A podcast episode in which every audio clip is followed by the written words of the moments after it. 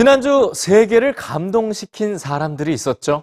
실종 17일 만에 돌아온 태국의 동굴 소년들과 악조건 속에서도 희망을 놓지 않은 구조대원들을 향해 세계는 함께 기뻐하고 또 감사의 말을 잊지 않았습니다.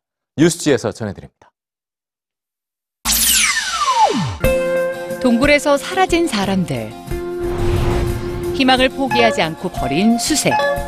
그리고 실종 열흘째 되던 날. 모두가 살아 있었습니다. 저희 너무 행복해요. 우리도 마찬가지예요.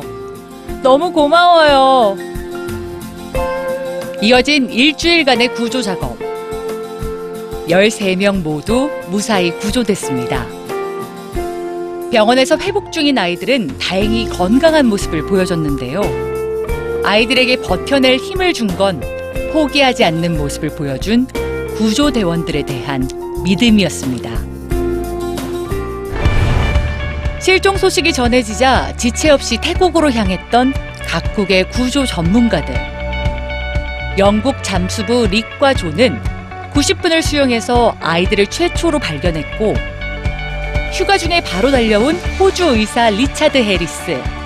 그는 30년 경력의 동굴 잠수 능력을 발휘해 동굴에 갇힌 아이들을 만났고 건강 상태를 체크해 구조 우선순위를 정했습니다. 우리 태국과 국제 구조대는 강하고 굳건하며 와일드보어 축구 팀원들을 모두 집으로 데려올 것이다. 사람들은 구조대원 모두의 이름과 국적을 언급하며 자랑스러워했고 구조 과정에서 사망한 잠수부 사만 쿠난의 존재도 잊지 않았습니다. 구조 작업 중에 사망한 사만 쿠난의 친구와 가족들에게 애도의 뜻을 전합니다. 그의 영웅적이고 희생적인 용감한 모습은 영원히 기억될 겁니다. 아이들에게 산소를 가져다 주며 스스로를 희생한 당신이 있었기에 오늘의 구조가 가능했습니다. 각국에서 달려온 전문가들과 끝까지 버텨준 13명. 그리고 이들을 향했던 응원.